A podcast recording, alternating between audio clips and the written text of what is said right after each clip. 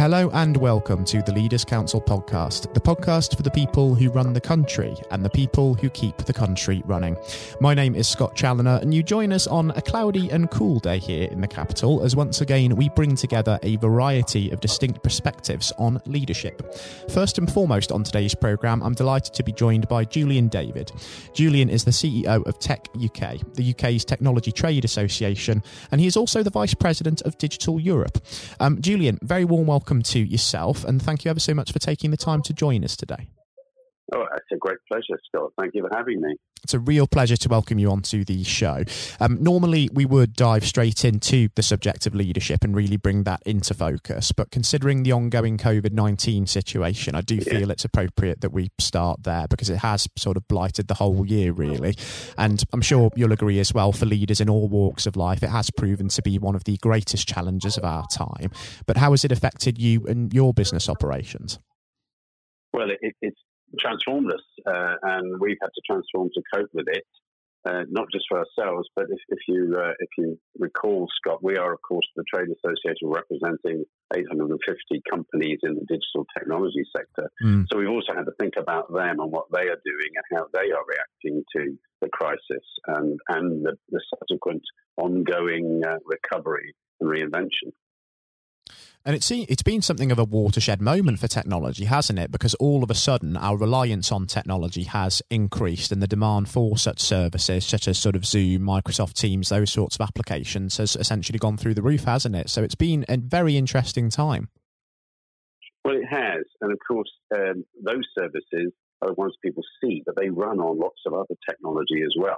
So you've got mm. all of the, the, the, telecoms networks, you've got all of the devices, all of the uh, software that keeps things running, all the people that keep things running, the engineers. You know, you see these guys in high vis vests, sort of halfway in a hole in the in the pavement, and what they are doing is making sure that those connections work, so you can have your Zoom conversation with grandchildren, granny, or a business uh, call, or place an order, or have a medical online uh, interview or, or, uh, or, consultation. So all of that stuff is what we had to do.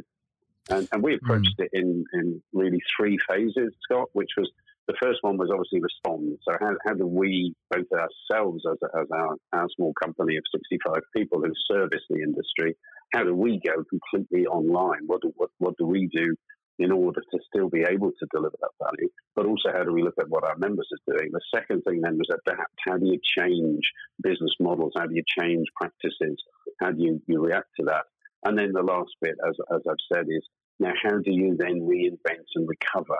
And in particular, obviously, apart from the medical crisis that we've all faced, we've now got an economic crisis to deal with as well. So yes, mm. it's been it's been it's been amazing. It's it's been a, a big challenge but also somewhat reassuring that more or less the UK's technical, technical infrastructure has coped, has survived, and we have been able to keep large parts of the economy and virtually all of society still working, still connected. Mm. It's played an incredible role, hasn't it, technology in keeping the country running during this time? And from the experience of having to adapt to this new reality, Julian, is there anything that you would say that you've actually learned from all of this? Oh, a lot. I mean, if you're, I do believe as a leader, if you're not learning every day, then you're missing part of the point, which is leaders must also understand uh, how to get leadership from the team members, from the people they work with, and from others. And so the things that we've had to learn are how do you actually manage a team remotely as opposed mm. to managing it with, with you know with interaction in, in, in an office or in other ways. How do you provide facilities for people who have a variety of home environments? The first step, obviously, is making sure that connectivity was there, that access to applications, access to all of our business functions was there. That was that was something of a challenge. I mean, you know, we are in the tech industry, so you'd think we would be in reasonable shape, um, but there's a lot of stuff you've got to do.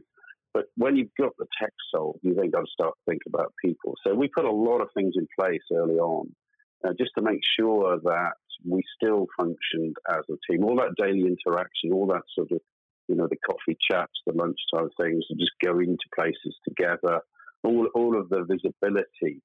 Uh, how do you replicate that in online environments? So, so we put things like morning, you know, morning calls, almost a morning assembly, so just to say, hey, we are we are in business, we are together. Let's just have a chat.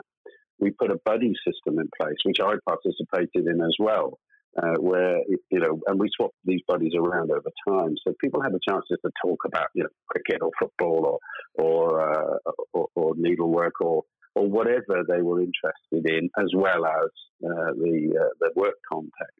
And we put in some fun things, um, you know, quiz quiz afternoons and virtual get-togethers, etc., uh, etc. Et now, the technology does help with this, but the other thing you've got to remember is get people away from the screen from time to time as well. So one of the things we are looking at is, you know, how do you make sure people take a bit of time away from the screen? Because it's it's very convenient to be working from home, but on the other hand, that that uh, laptop screen, that phone can be a constant nagging presence. So how do you, how do you also keep a bit of family place and space?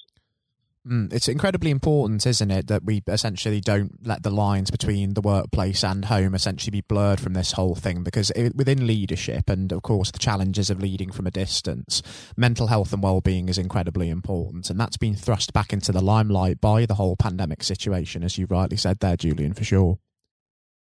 Yeah, absolutely. And, uh, you know, you've got to remember the first thing you've got to understand is try and understand more about your team. And strangely, actually, and I've had this conversation with a number of leaders in our industry, uh, being on Zoom calls or Teams calls or, or whatever it is, you, you, do get a little insight into people's lives. You also learn to accept, you know, that the, the, there are other things than just the work presence. So it's no big deal if somebody comes into the back of a call and says, Dad, where did you put my boots? And things like that, you know, or the dog comes in or whatever. Uh, the doorbell rings, they get to get up and answer it. That, that's just life. So, so relax. We've also had more confidence now that you can trust, uh, you know, that, that people working from home is not a duvet day. People actually can be productive. Mm. But also, you mustn't get too carried away with it. There's still a lot that humans need in terms of a reaction. They get a lot of leaders saying we need a hybrid. So, you know, we're going to actually need to have people be able to get back to the office when they can, or, or if they're in a, another workplace where they don't have that option, we have to work out how to live with the virus or overcome the virus, um, but also manage now the mixture of online and, and physical environment. And you mentioned uh, the, the, mental stress, uh, and that's very important. It's also very important to pay attention to inclusion at this time. You know, there, there's some people take to the online world very well, others don't. So you can have silent struggles going on. You really need to be listening and watching out for that. And again, that's something that, that we paid a lot of attention to. So this, a lot of this starts, in my opinion, with do you have the right vision for your business? do you have the right uh, missions that you're trying to do, the right purpose? You know, I think these days, and particularly when you have something that's, you know, as sort of uh, shocking as a pandemic, people do start to ask themselves, what's the purpose of, of my organization? So you mm. need to be clear about that. And then have you got the right values underpinning it? And this is something where I do think we were well prepared at Tech UK because in each of those areas we put quite a lot of thought into that. And we have got that, that, the vision that we're trying to do. We are there in order to improve lives through the use of digital technology. We are there uh, to represent what comes next so that people can understand the impact of technology, but they also can engage in what are the challenges and opportunities. And our values are very clear in terms of how we want to behave as an organization, how people who join us expect to behave with each other, with our members, with stakeholders, and in their lives in general. And those values, we put, we put those together from the team. Uh, and it's very, very important, I think, that you do connect the team and then you keep checking the values. We've recently done quite a lot of work now looking at inclusion. You know, are, are we as inclusive? As an industry, we certainly aren't uh, as inclusive as we could be. Uh, as an organisation, we believe we have to set leadership there. And we have to engage to see how can we open our industry up more. I mean, you mentioned Scott this whole point about um, what you know, the importance of digital. We've done some surveys here, and it's so brought home to everybody. They need digital skills and they need mm. digital access. They need to be part of the digital economy and the digital society. And that's what really drives us at Tech UK is how can we make that happen? How can our members make that happen so everybody gets a benefit people, society, our economy becoming more digital, but also not forgetting our planet and a sustainable future. Again, the pandemic does bring that home. You know, mm. we need to live in a sustainable way in a sustainable world. Mm. It does hit home all of those things, doesn't it? The importance of addressing the digital skills gap, the importance of doing things sustainably. You are absolutely right. And one thing that I've seen that leaders have really stepped up to the plate and done during this time is keep people reassured and keep people inspired and motivated during such a difficult time. But when you are the leader at the top of the tree, where is it that you tend to sort of draw your own inspiration from during a crisis like this? Yeah, I, I mean, it, it, comes with the job, really. If, if, if you are the leader, then there is necessarily some part of this where you know you, you have to be the person, the individual, the woman or the man uh, that's making the call, that's deciding this. And I think you know where I get my inspiration from. Uh, first and foremost, you can get an awful lot of inspiration from the team. There's no, there's no, there's no avoiding, and I don't seek to at the end of the day, I have to make the calls. I have to show the vision. I have to uh, to be the leader. But I do think that every leader can get a lot from their team, and if you get the right approach and the right way of working with your team, so much value comes from the team. And it's not just about um, you know techniques like delegation or whatever. I think it's just enjoying the team and being you know be, being proud of them and having that. That's that's a good sense check, and that helps a lot clearly you also though need some people that you can talk to about things, and that's where I think a circle of people that you're talking to, obviously family. Uh, I get an awful lot from my wife. I get an awful lot from my children. I get a lot from neighbours and friends.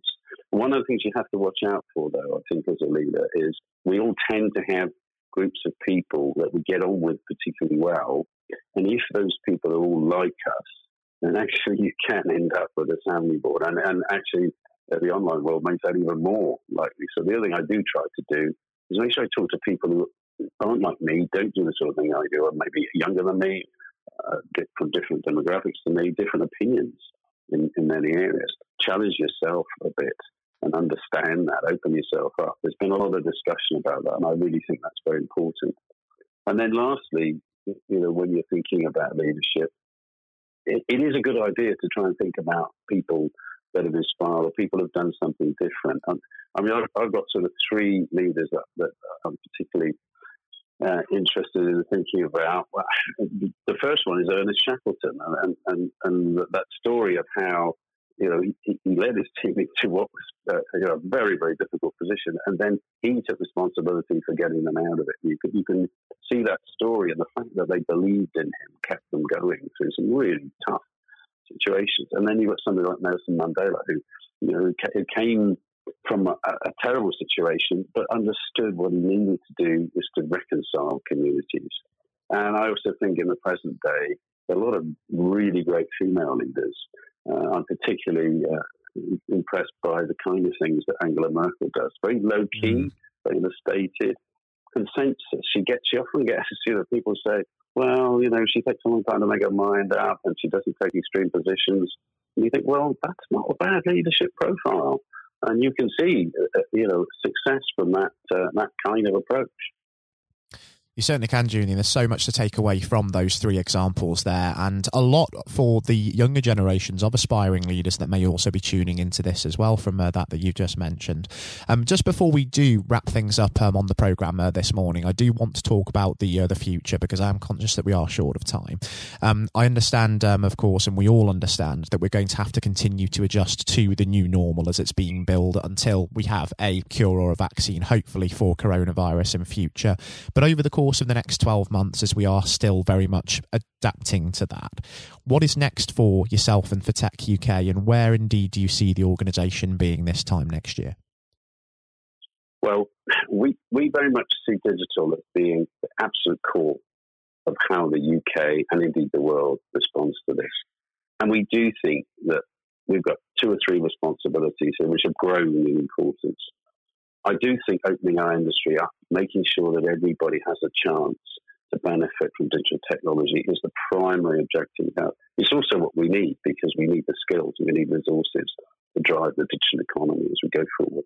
I think the second thing is we've absolutely got to have a, a, a global view of things. And I think that we are putting more and more um, of our focus now and looking around the world, looking at all of these big agendas. We've got coming up in the UK, of course, COP26, a great opportunity for the UK to show leadership. And if, if the if the pandemic has shown us anything, is that we need to have a flexible economy. We need to be digitally enabled. And again, we see that as a, as a, a real big challenge, but a real big opportunity going forward. And we've got to make sure that technology is responsible. We, we've seen, I think, the benefit of digital technology through this year. And I think we can capitalize on that and we can build on that so that digital technology really is for good, really is for all, really is inclusive, and really is productive in how we recover our economy. Certainly is going to be an interesting time for technology, Julian, and I'll very much be keeping my eye on uh, the work that Tech UK is doing over the course of the next year. And I actually think it would be wonderful, in fact, given how enlightening it's been having you with us today, to catch up at some point in the next 12 months and welcome you back onto the show just to see how things are coming along. Thank you very much, Scott. I would love to do that, and thank you for giving me the opportunity to talk a little bit today. I'd certainly I look welcome forward to listening mm. to the other the other leaders that you're talking to. Yes, absolutely. Um, it's um, the mission of the Leaders Council, of course, to chronicle the realities of British leadership, particularly during a time such as this. And I would most certainly be happy to welcome you back onto the programme in future. Um, most importantly, Julian, until we do hopefully speak again, please do continue to take care and stay safe with everything still going on in the world too. Thank you very much, Scott. You too. I'd also reiterate that message to all of our listeners today. Do please be considerate of others and look after yourselves because it does make a real, real difference in saving lives. Um, next up on the programme today, we're going to be joined by England's 1966 FIFA World Cup hat trick hero, Sir Geoff Hurst. Um, Sir Geoff, during his professional football career, scored over 200 league goals for clubs including West Ham United and Stoke City, among others. But of course, he remains most renowned for the fact that to this day, he is the only man to have ever scored a hat trick in the final of a FIFA World Cup, following his treble in England's 4 2 victory over West Germany at the old Wembley Stadium 54 long years ago now. That is, of course, coming up next. And now, ladies and gentlemen, without further ado, we extend a very warm welcome to a special guest in Sir Geoff Hurst, who joins us on the programme today. Um, Sir Geoff, good morning. Uh, good morning. How are you? Very good, thank you. It certainly is a uh, wonderful uh, day for it, isn't it? It is. The weather's pretty good at the moment. I hope may it, may it last. Absolutely. Thunderstorm, it's, uh, it's lovely. It is certainly after a storm. And um, speaking of storms, actually, I'd like to start with just a hypothetical scenario. If we imagine if we fast forward two years, Sir Geoff, let's imagine it's December 2022 and it's the World Cup final and England are there. We could be playing defending champions France, we could be playing the Germans, anybody.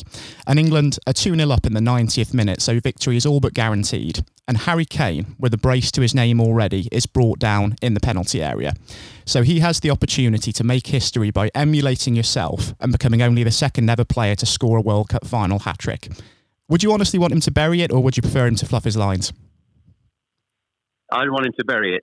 Um, I've asked that question again. question asked a bit. Um, I've had a good run uh, with, with, this record, and goodness me, that's nearly 60 years, I guess, if, if uh, we're looking at 2022. No, I'd want him to bury it. A, a for him, he's a fantastic player, uh, tremendous goal scorer. And if anybody I'd like to um, repeat what I achieved, uh, it would be someone like Harry, who was a f- fantastic professional with, with Spurs and England. So absolutely, and I want England to do well. I mean, I I'm want England to be successful. I, I'm an England supporter. I'm a football supporter and I just I really want the country to do well in in anything in, in all sports, and particularly in my sport. So I not wanting to bury it, and I'll be absolutely.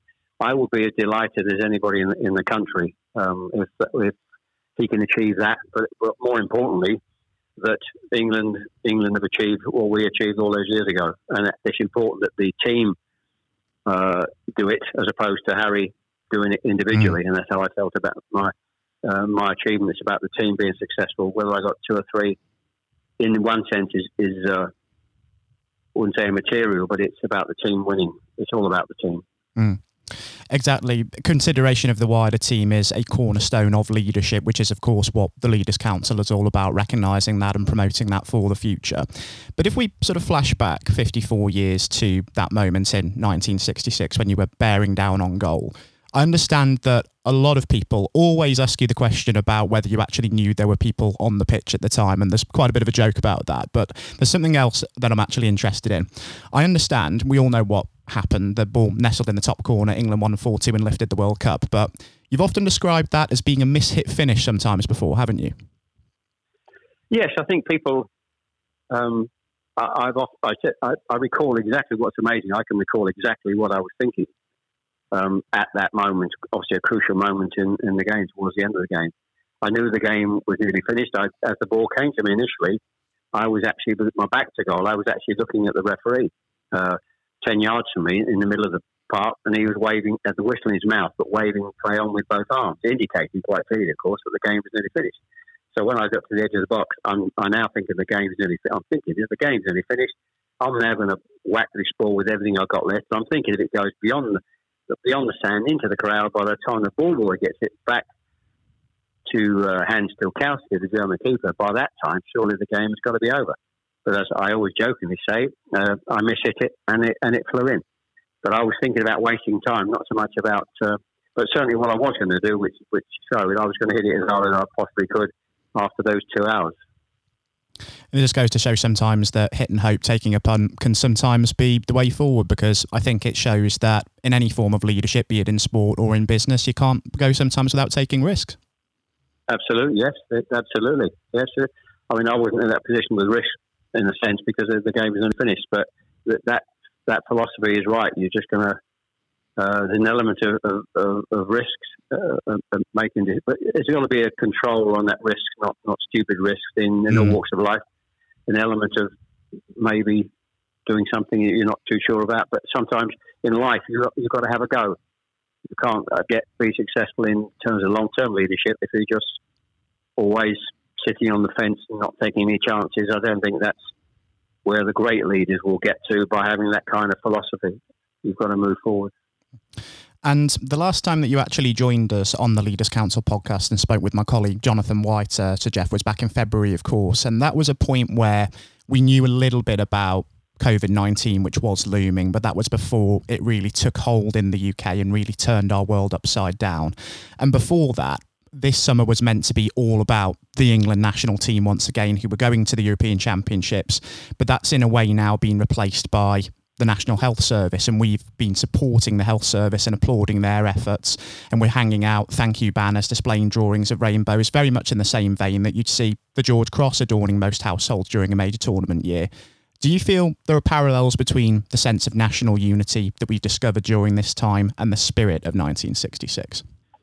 Oh, absolutely. Particularly the, the uh, recognition of the NHS uh, with what they're doing, and I think it was a great idea uh, during that period where they asked everybody to stand outside their houses and clap and congratulate the NHS for what, what they were going through. And I think it's it's been criticism in the past, of course, the NHS on how it's run, whether there's enough enough funding for it, and, and so on.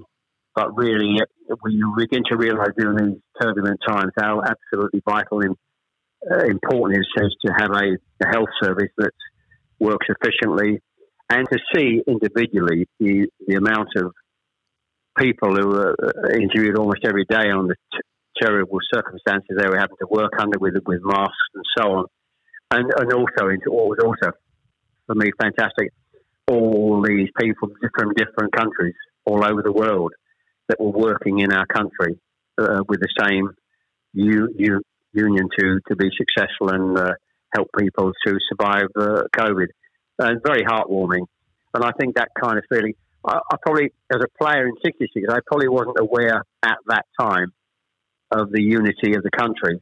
I've learned that over the years when I talk to people um, who were uh, about 66, and they will tell you what a great day it was and where they were, remembered exactly what they were doing, and the fantastic stories. So that identified then as that great unification of the country. 30 million plus viewers, the biggest view, TV viewing audience we've had.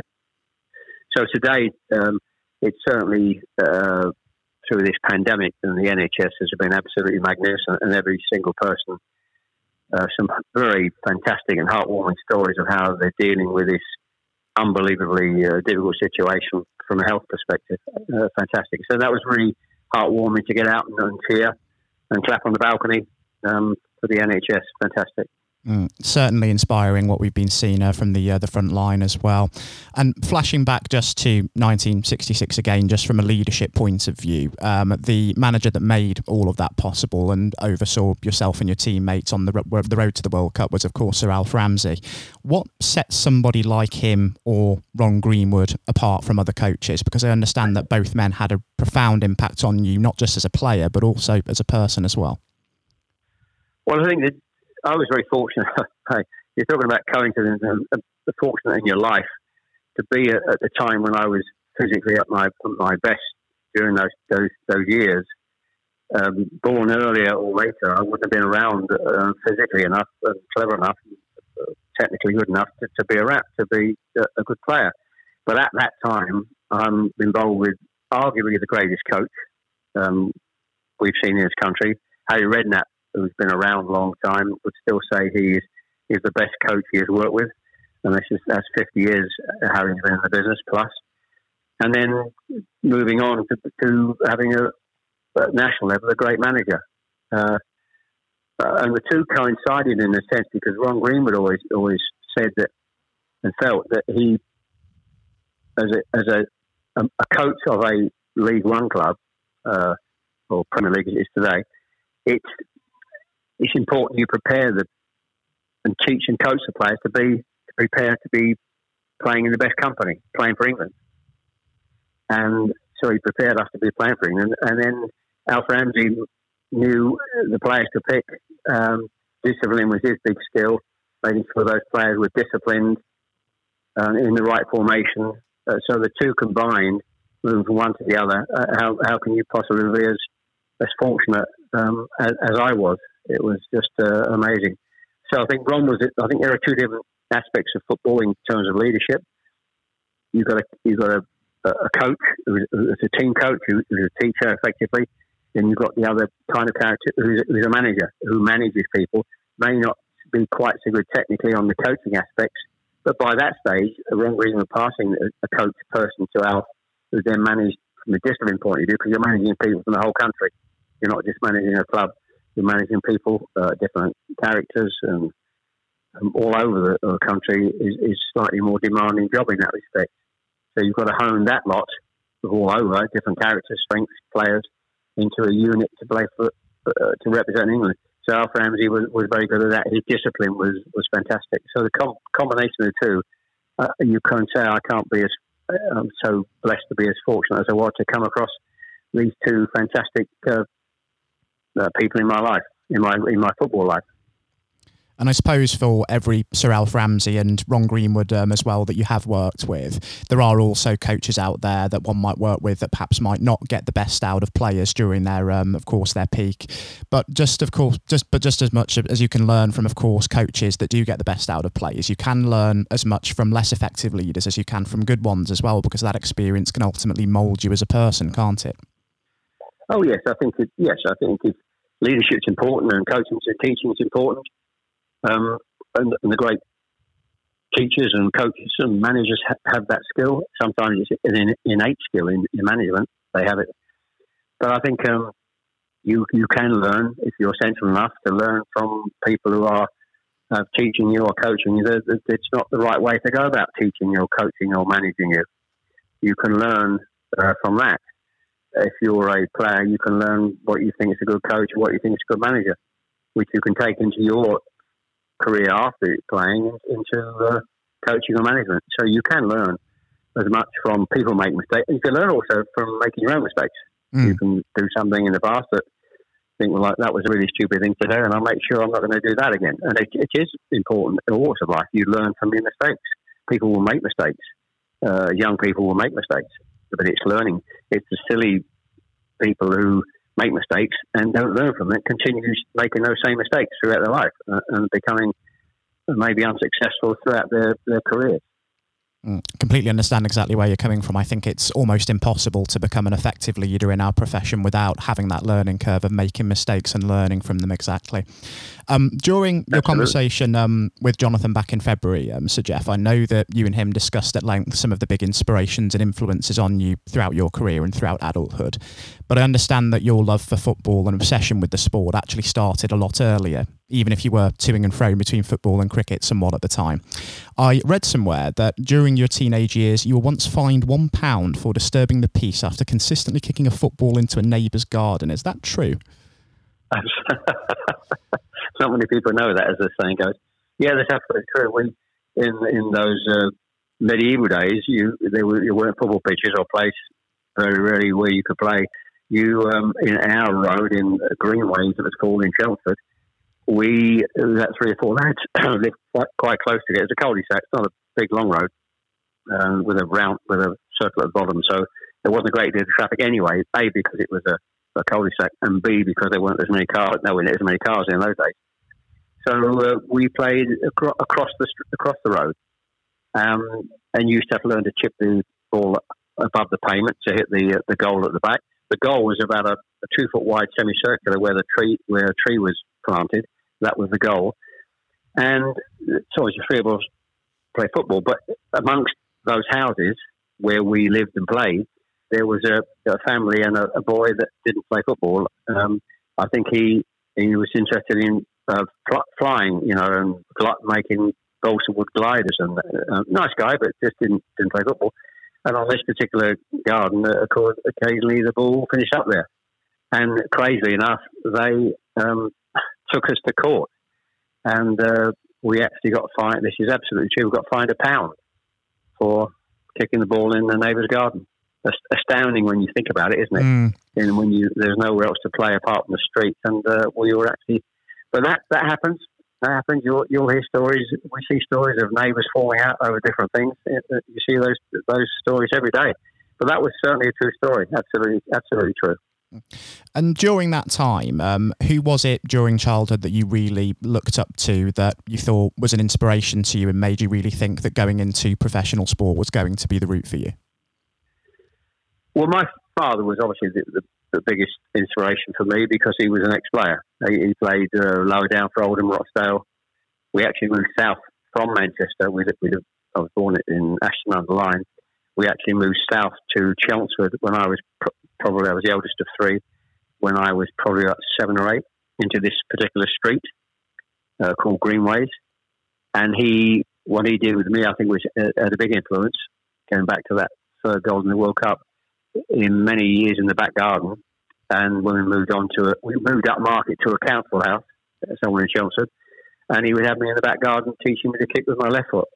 And so I, at that time, and even today, it's uh, you don't see that many players that are uh, completely two-footed, and I was maybe not as two-footed as Bobby Charlton. Even Jack Charlton, his brother, didn't know which was his best foot. He, he was fantastic, but I was pretty, pretty um, um, two footed, and a lot of the hat tricks I scored were one right, one left, and a header. So um, he, had, he, had, a huge influence. I wasn't, I wasn't a child, although I had a football, footballing father. I wasn't a child whose father pushed him into being a footballer. He, he um, and what happened with my, my story is a friend of my father, I know the guy's name, called Jock Redfern, unbeknownst to me, he wrote to two clubs uh, for a trial. He wrote to Arsenal and he wrote to West Ham United when I was just after school leaving age. Uh, West Ham uh, replied.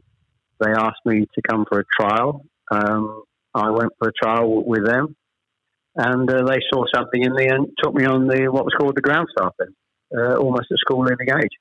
And uh, so I wasn't necessarily thinking I've got to go into football. It's just that uh, that's how it, how it happened although I enjoyed football and I was pretty reasonably good, there was no big focus on me uh, as a great schoolboy player. Nobody was scouting me or, uh, you know, writing to my parents saying, come and have a trial at this club or that club.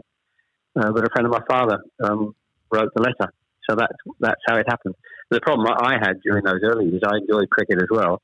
And I was messing about, as I, I kindly put it, between the two sports, which was hugely detrimental to me in my early, development, either as a cricketer or either as a footballer. And it wasn't until Ron Greenwood um, miraculously tried me. I was a midfield player then, or centre half at school. Um, he uh, said, "I'm to try you up front." He put me up front in the game, and then my, my whole football career and life changed dramatically. And I suppose as well, what might have also done it for football as opposed to cricket was that fateful match uh, for Essex over in Aigburth against Lancashire, wasn't it? Yes, a lot of people know that. Uh, one game, uh, one game, the sort of went messing about between the two. I had uh, one first class game for Essex, uh, as you said, Aigburth in um, in Liverpool, and I think I got Norton and, and Norton not out. I think something we won the game. Funny, I, I a couple of catches, but uh, Essex actually won the game. Um, v Lancashire up up in their territory. But that was that was a real problem for me. I think I could have done some advice maybe earlier to say make your mind up.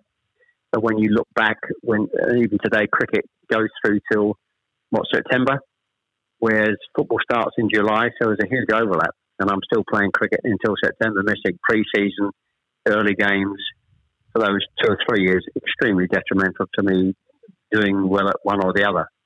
Uh, until Ron Greenwood just put me up front, and that was it. And from a standing start, I think my first season around, I think September, October, I, I played my first game up front against Liverpool, and I think I played about 23, 24 games, uh, no, 27, 28 games, and scored 14 goals, like one in two from a standing start for a, mm. midfield player. So um, quite changed dramatically. Um, that was 60, 62, 63 season, the three years before the World Cup. And when we think about leadership in football, the role of a goalkeeper, of course, not related to your own career, is to essentially build from the back and command this penalty area. And one goalkeeper that you played with, not just for England, but also for Stoke City in the later years in your career, was Gordon Banks. I have to confess, as a boyhood Port Vale supporter, I am relieved that incredible talents like yourself and Gordon are no longer occupying the dressing room there. And I did have the fortune of meeting Gordon when I was a young boy as well. But what was Gordon like as a leader on the field? Well, first of all, he, he was a great. Uh, two things for Gordon. He was a, a great keeper. Um, I would still say the greatest English keeper we've ever had, uh, and one of the best keepers in the world. Um, absolutely fantastic. Funny enough, I didn't realise. It's funny how you look at. I seen when Gordon passed away, naturally, you know, sadly, um, a few months ago and obviously showing a lot of videos of Banksy uh, programs about Banksy and the great saves he made and the save against Pele and so on. But I didn't realise how um, athletic he was, uh, how quick he was, athletic, um, springing forward to smother balls and not just hitting balls out. Agility wise, he was absolutely fantastic. But as a character, he was a joker. He was a, a very kind, very mild mannered, lovely, lovely man, the nicest guy you can possibly wish to meet. But he was a joker. He always had a, a, joke for you. Every time you met, sometime he'd have a new joke. And uh, people um, talk about him and who are close to him and remember what a what a, um, a joke he was. And they're the two things that really stick out for, for Banksy. And we were very lucky, very lucky, of course, to have that kind of and you need that kind of quality um, as a, world class player when you win a World Cup. You need four or five players, which we were very fortunate to have in our team. Um, uh, Banksy is one of the world class players, along with Bobby Moore and, and Bobby Charlton. Uh, Jimmy Greaves didn't play was a world class player in, put in the squad, and Ray Wilson, our left back, I'd always argue was a world class player. So you need that kind of quality initially if you're going to be successful in winning a World Cup. Some world class players, and Banksy was up there, w- w- not with the best, the best for me. And another thing from during your days at Stoke City as well was that a talented but then troubled young midfielder by the name of Alan Hudson first joined the uh, the club around uh, the early 70s. And I know that you were asked to take him in as a lodger to provide him with a stable home during his spell there by then manager Tony Waddington. Now, I've spoken to a great many directors and executives on this programme before, and all of them describe trust as being a key cornerstone of leadership. How did it feel for you knowing that Waddington trusted you to that degree to ask that of you?